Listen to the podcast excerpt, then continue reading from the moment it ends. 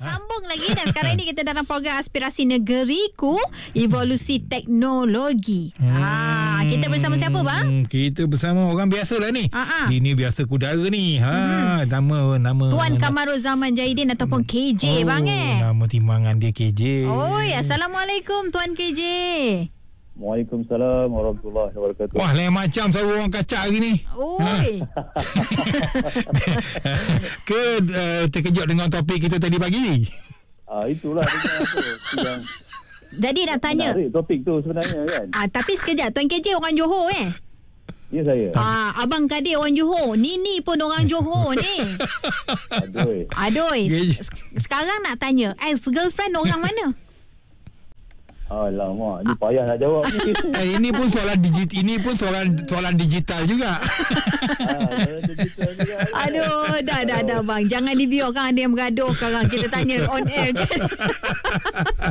Baik Tuan KJ, kita masih lagi bercerita ni ha. Kita masih lagi dalam topik kita lah digital leadership ataupun kepimpinan digital eh. Hmm. Ah, ya betul. Ah, jadi Abang Kadir apa cerita? Jadi macam mana? Ha, agaknya boleh kita dengar daripada KJ lah eh. Ha, apakah agaknya ni soalan pertama ni? Boleh boleh tanya soalan eh?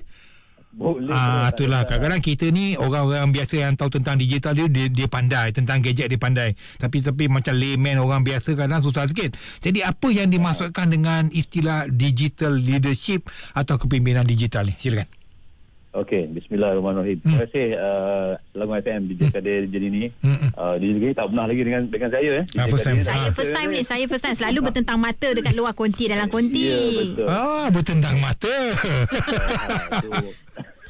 Dah, Abang Kadir. dia dia dia dia begini cerita dia. Ah. saya saya dah kita dah lama cerita pasal teknologi, Betul. teknologi kan. Mm-mm. Tapi tak pernah cerita pasal bagaimana kita nak mengurus teknologi. Mm. Bagaimana kita nak mengguna teknologi. Kalau teknologi tu kita tengok je pun tak ada pakai pun tak guna juga betul tak? Mhm. Ha, itu jadi sebabnya kita terpaksa wujudkan satu apa nama ni uh, dipanggil kepimpinan digital. Kepimpinan digital ni kalau kita tengok kepimpinan ni ciri-ciri seorang pemimpin dia dia kena ada apa? Dia adalah seorang yang apa yang yang boleh mendengar, yang good listener lah kata orang putih tu kan. Mhm. Ha, dia commit, dia committed. Ha, dia dia passion dalam buat pekerjaan dia. Dia ada sifat yang positif, dia ada sifat yang inovatif. Dia ada ada satu sifat yang boleh berkolaborasi dengan orang lain. Mhm. Dia ada satu sifat kejujuran, honesty yang cerita cerita pasal apa nama dia di rumah tangga dia pun honesty tu penting kan. Betul, betul. ah, cerita pasal cerita pasal diplomasi, dia ada sifat empathy, dia dia dia suka berada pada tempat orang yang bermasalah tu dia nak rasa macam mana masalah tu dan dia akan solve problem orang tu. Mhm. Dan dia ada satu sifat yang humble rendah diri. So sifat-sifat seorang leader ni kalau kita transformkan dalam bentuk digital maksudnya kita mengguna teknologi-teknologi digital yang ada ni Mhm. benda ni akan orang kata akan akan lebih berfaedah lah dan lebih bermanfaat. Oh, Ah, okey. okey. Itu Hmm. itu cerita itu cerita leadership. Bukan orang kata ingat eh kepimpinan digital ni adakah kita panggil robot untuk untuk jadi pemimpin pada kita? Bukan, itu bukan. Itu silapnya. Jadi seorang pemimpin yang dipanggil digital leader ni ataupun kepimpinan digital ni Baik. dia seorang yang inovatif, dia seorang yang kreatif, dia seorang yang kolaboratif dan dia suka buat apa nama ni dia suka buat eksperimen, dia suka macam dia dia berani nak menempuh dengan sebarang masalah yang berlaku.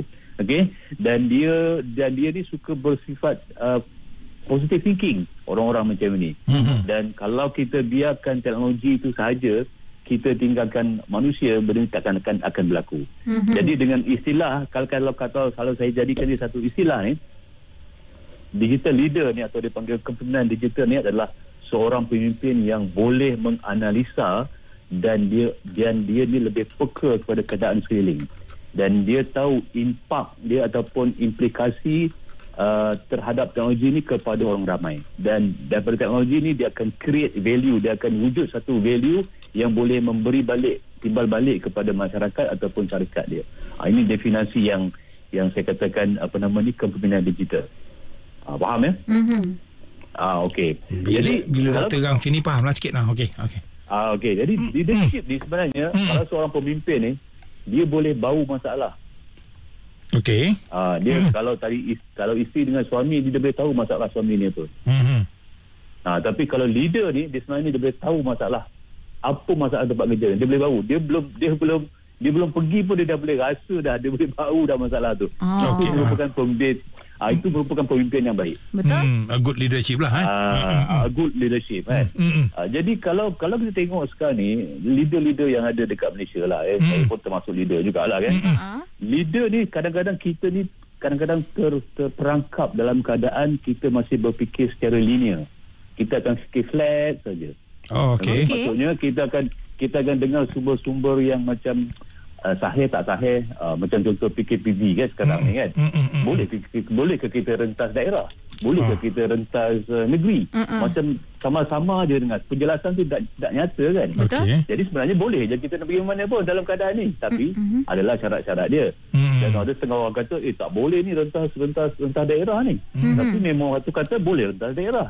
Ah jadi keadaan-keadaan macam ni menyebabkan leader kita ni macam terperangkap dalam keadaan yang linear thinking. Okey. Jadi perlu ada perlu ada satu uh, apa nama ni? Uh, satu data ataupun satu dia panggil big data analytic. Ini merupakan satu apa nama dia panggil uh, satu uh, pillars dalam industri 4.0 yang saya pernah cakap sebelum ni kan. Mhm. Dia tadi kan. Mhm. Okey, big data analytic. Jadi data-data ni membantu kita menolong kita membuat keputusan dengan lebih baik. Ah itu dia. Hmm. Ah itu itu sebenarnya digital leadership. Jadi bila ada bila ada ah, data-data ni sebenarnya data ni boleh membantu kita untuk mengukur keadaan sebenar.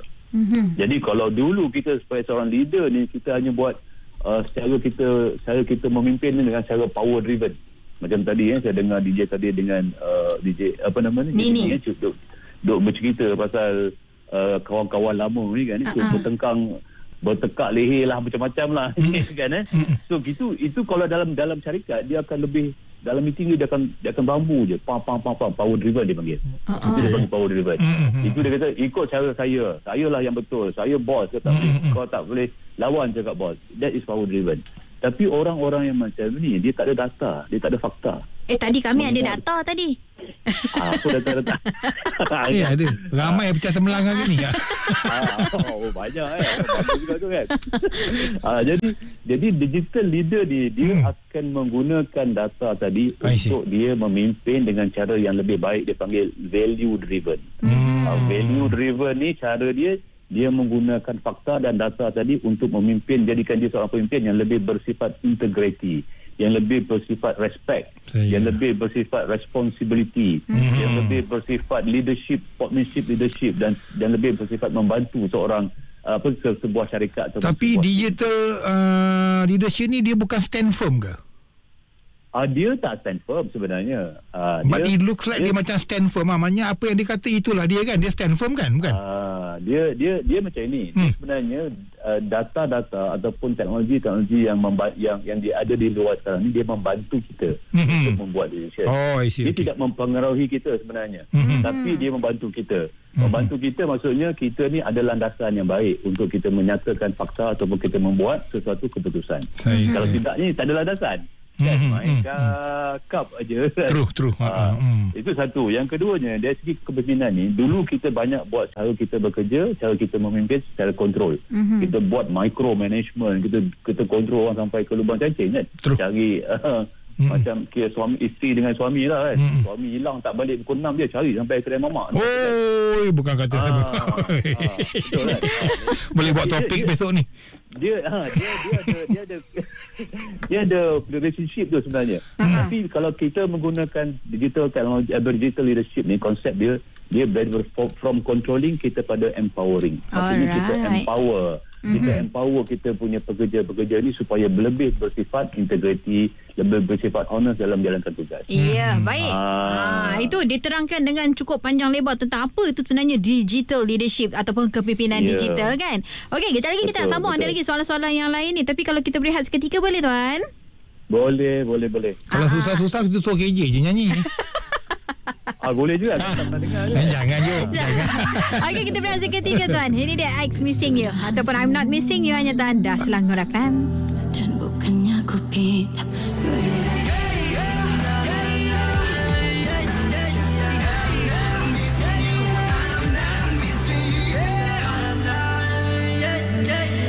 Diana Faiza I'm Not Missing You dan kembali kita ha bersama dengan Tuan Kamaruzaman Jahidin KJ mengenai digital Ya. leadership ataupun kepimpinan digital Tuan KJ ya. Ya, boleh. Ah, ah ni nak tanya ni, apakah transformasi digital atau uh, dan juga bagaimana ianya boleh diaplikasikan di sebuah organisasi? Kalau tadi dia dah faham dah apa itu uh, digital leadership dan sekarang ni transformasi digital dan nak diaplikasikan di sebuah organisasi tu. Ha macam mana cerita dia Tuan KJ? Ah, Okey. Kalau kita lihat sekarang ni kan dalam kes COVID-19 ni banyak Mhm. kerja-kerja kita yang secara normal telah ditukar dalam bentuk digital. Betul? Dan kita dah kita dah merasa benda tu. Uh, semasa PKP dulu kita dah merasa. Kalau dulu saya banyak buat uh, buat buat talk di luar secara fizikal face to face tapi sekarang dah banyak kepada bentuk webinar. Betul. Hmm, betul? Ah, jadi that is a sort transformation sebenarnya. Itu merupakan salah satu transformasi. Kalau dulu orang membeli barang secara uh, face to face tapi sekarang ni kalau tengok eh kalau tengok kita punya Eid marketplace ni makin lama makin banyak, makin lama makin banyak. Dan jumlah orang yang menggunakan pembelian secara atas talian ni meningkat kepada 300%. Mhm. Ah itu merupakan satu digital transformation juga pengguna kepada pembeli dan pembeli apa, pe- apa pengguna pembeli kepada pekedai. Dan kalau ikut sekarang ni pekedai ni kalau dia tidak transform dalam bentuk digital dia akan hilang. Dia akan pupus selama kelamaan. Betul. Sebab Mm-mm. masyarakat ni dah mengar- dah menuju ke arah digital transformation. Correct. Ha, jadi digital transformation ni sebenarnya satu perubahan yang mengubah organisasi, Mm-mm. okey, dan cara kita bekerja, cara kita berinteraksi dengan society, Si. cara kita menguruskan menguruskan syarikat dan cara kita sebagai leader. Macam mana kita nak menguruskan tim kita. Itu sebenarnya digital transformation. Tapi saya tambah lagi, sebenarnya digital transformation ni adalah satu journey ataupun satu perjalanan. Mhm. Kita bermula, kita Hmm. bermula dengan satu konsep dipanggil digitization. Okey, Digitalisation. apa dia apa ah, digitalization? Apakah dia digitalization? Nanti saya akan explain. Mhm. Yang kedua dia panggil digitalization Mhm. dan yang ketiga baru digital transformation. Oh. Ada tiga ada tiga step tu sebenarnya. Tiga peringkat, Okey. tiga peringkat Tiga eh. peringkat. Tiga Mhm. peringkat. Mm, Ya, mm, betul. mm. Contoh contohnya digitalization. Maksudnya digitalization ni kita daripada dulu kalau kita menggunakan analog ataupun contoh kita isi borang Mhm. dan sekarang ni borang tu telah dipindah dalam bentuk digital. Betul. Tak payahlah kita nak pergi ke office ambil borang.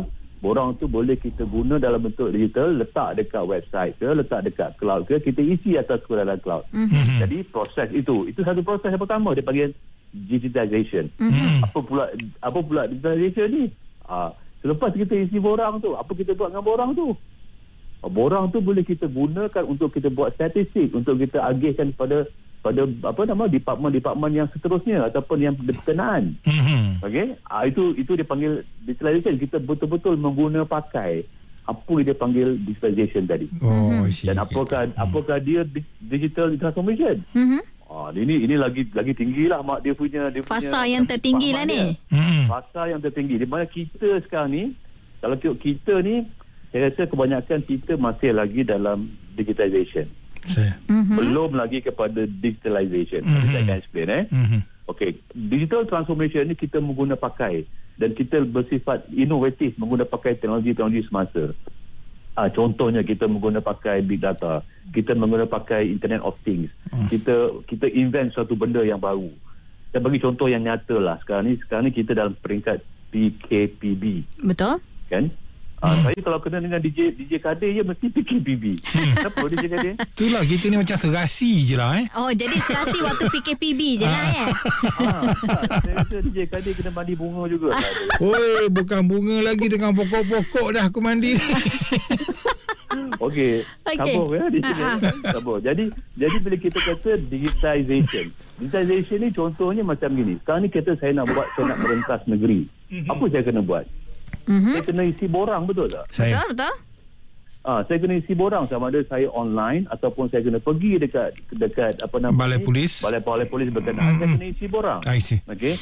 Dan dan borang tu perlu di di, di approve ataupun perlu disahkan oleh pejabat polis betul. Betul? Mhm. Okey, dan barulah saya boleh merentas. Tapi bayangkan macam mana bisnes nak moving kalau keadaan macam ni. Nanti akan polis apa balai polis kerja ramai orang Betul? beratus. Ha, ha, ha. Betul? Dah jadi satu masalah pula. Correct. Nampak tak? Ah, jadi kita sepatutnya fikir-fikir kenapa tak buat online eh digitalization maksudnya kita isi borang secara talian Mhm. and then approval dia tu dia punya approval pun secara talian Mhm. ah itu kita panggil pula digitalization Maksudnya approval ni kepada pihak-pihak tertentu dia panggil. Dia panggil uh, macam contohlah peringkat uh, balai polis yang yang yang tertinggi adalah mungkin ketua balai contoh. Mhm. Dia ada satu yang yang boleh dia boleh berada di mana-mana pun selagi dia ber, berinteraksi dengan dia berkomunikasi dengan internet dia boleh buat approval. Dan kita terus dapat kita Hmm. terus dapat approval kita tu dalam bentuk QR code. Mhm. Okey, jadi bila kita nak keluar merentas negeri atau merentas daerah ke, merentas apa sekalipun, yang membuat roadblock tu dia cuma ada QR code scanner dan kita scan the QR code tu kepada dia dan kita tunjuk IC kita. Dan benda tu cantik. Mhm. Ah, itu nampak satu satu transformasi. Maksudnya daripada digital digitization Hmm. kepada digitalization dan terus kepada digital transformation. Hmm. Dan proses ni lagi cepat. Ah, yalah Jadi betul juga. kita- Ah. Ah dan dan yang yang paling bagus benda ni adalah kita boleh trace Mhm. berapa ramai dari kawasan kawasan mukim ni yang nak keluar kalau nak, nak yang nak keluar negeri, yang nak keluar daerah. Sekarang ni kita nak dapat statistik tu payah. Betul, Payah, betul, ah, betul. Pasal Jadi macam mana Hmm. macam mana kita nak macam mana kita sebagai pengurus ataupun uh, pemimpin nak memimpin sesuatu syarikat ataupun sesuatu Malaysia dalam bentuk begini. Hmm. Jadi kalau adanya itu digital teknologi tadi ni Mm-mm. banyak kita boleh buat banyak kita boleh buat macam analisis analisis mengatakan oi kawasan uh, kawasan saya ni katalah kawasan Shah Alam ni section sekian oh uh, tak ramai yang keluar faham dia komuniti yang bagus Mhm. jadi kawasan ni yang ramai selalu orang keluar uh, di sinilah patutnya kita tekankan lebih kepada uh, awareness tentang COVID-19 I see. kenapa nak perlu keluar sangat kan?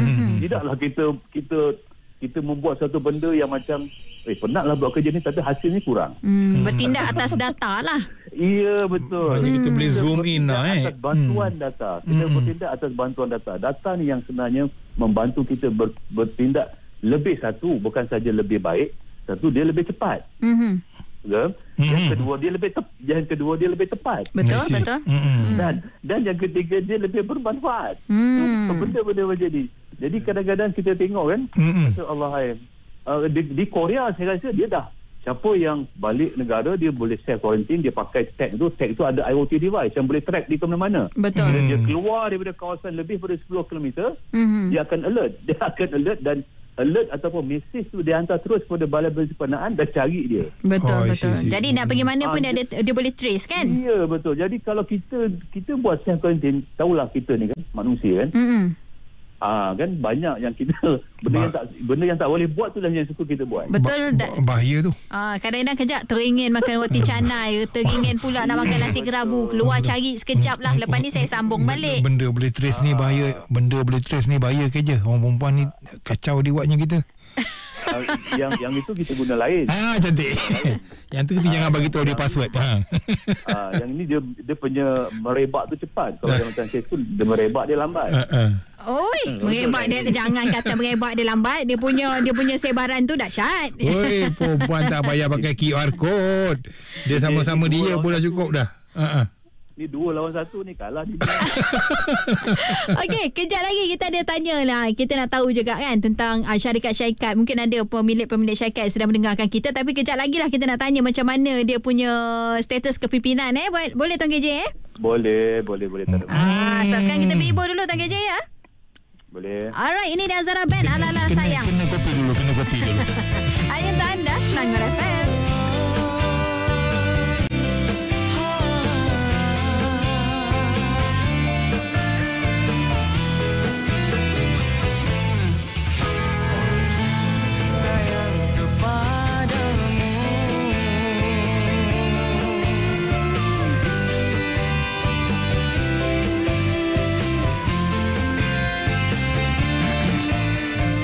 Itu dia Azara Band. Ala-ala sayang. Hmm, Ah, nyanyi. ah. Tadi ni kalau tak turunkan tu dia tengah menyanyi sana tu.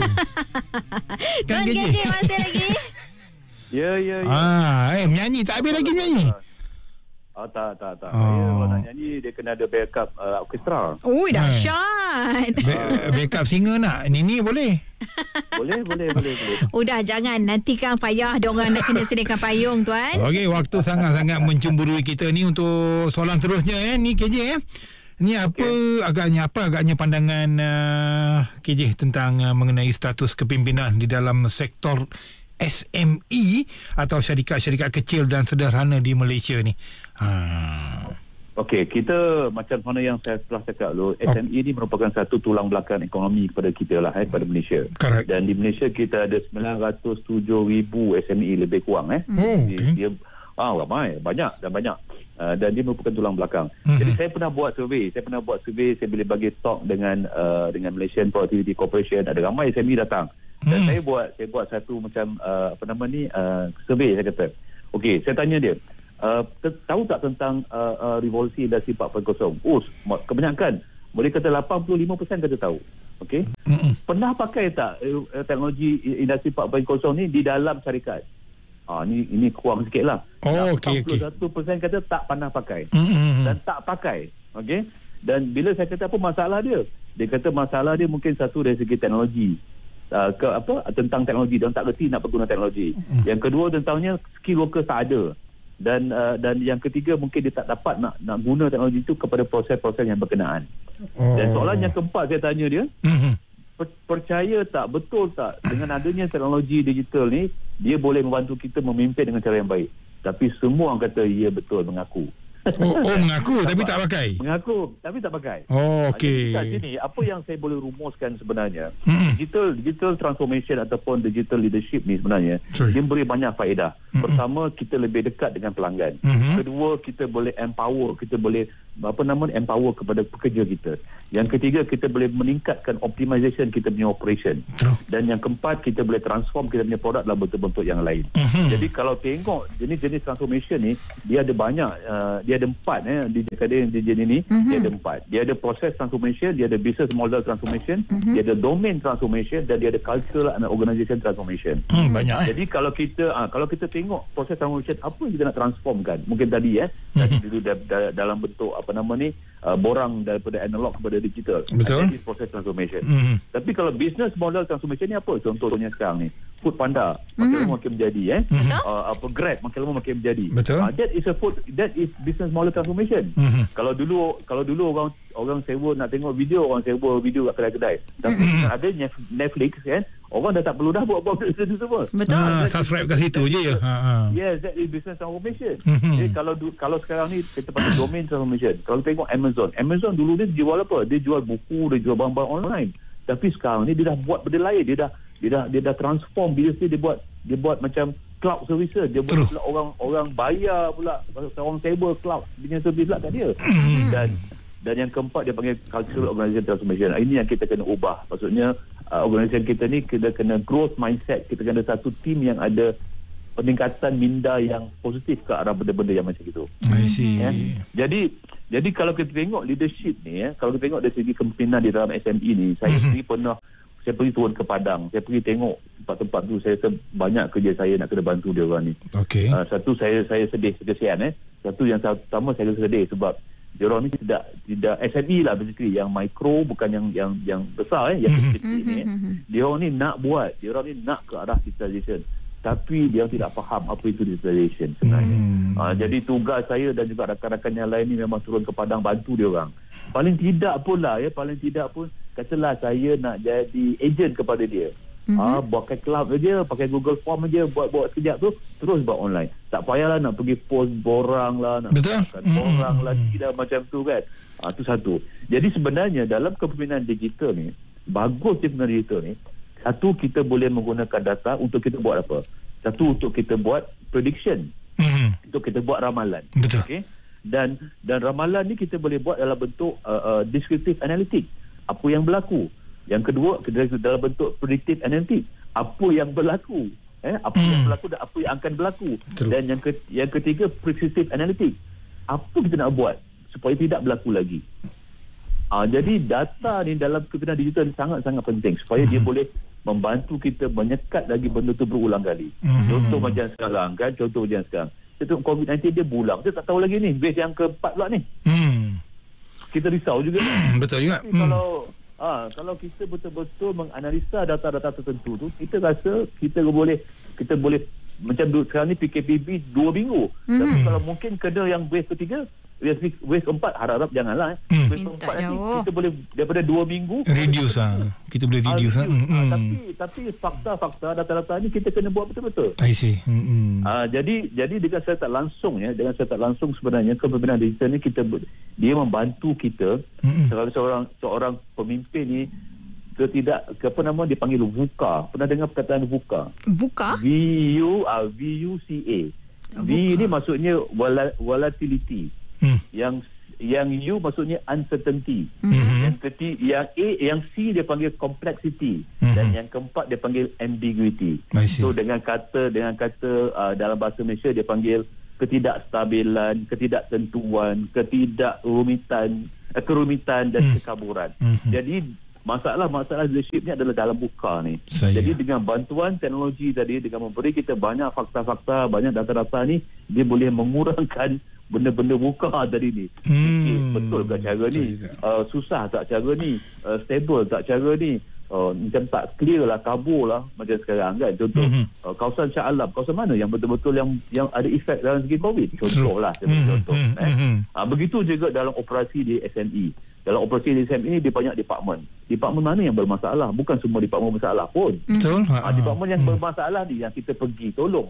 Bukan kita pergi marah dia. Itu Hmm. kan Betul, power betul. driven kepada value driven. I Jadi see. kalau kita nak tolong dia, kita nak tolong dari segi apa? Nak tahu masalah dia. Macam mana nak tahu masalah dia? Dengan fakta-fakta dan data-data yang telah diberi pada kita. Hmm. Ha, sebagai seorang pemimpin dan seorang pemimpin dia berpandukan pada fakta dan data tadi untuk dia membantu menyelesaikan masalah. Bukan dia dengar dan hearing dan dan sebagainya. Betul, Ya. betul, betul. Ah itu itu jadi bila ada benda ni kita dah boleh optimas kita punya operasi. Kita Mhm. boleh tingkatkan lagi. Masalah satu dah settle. Mhm. Settle pula kita tingkatkan lagi kita punya mutu. Optimization operation ni bukan kata kita meningkatkan kuantiti tetapi kita meningkatkan kualiti juga. Saya, Ya. saya. Okey, baik tuan. Ah. Ini kalau nak cerita pasal digital ni sampai maghrib pun tak habis ni kot eh. Panjang eh, banyak eh. Eh.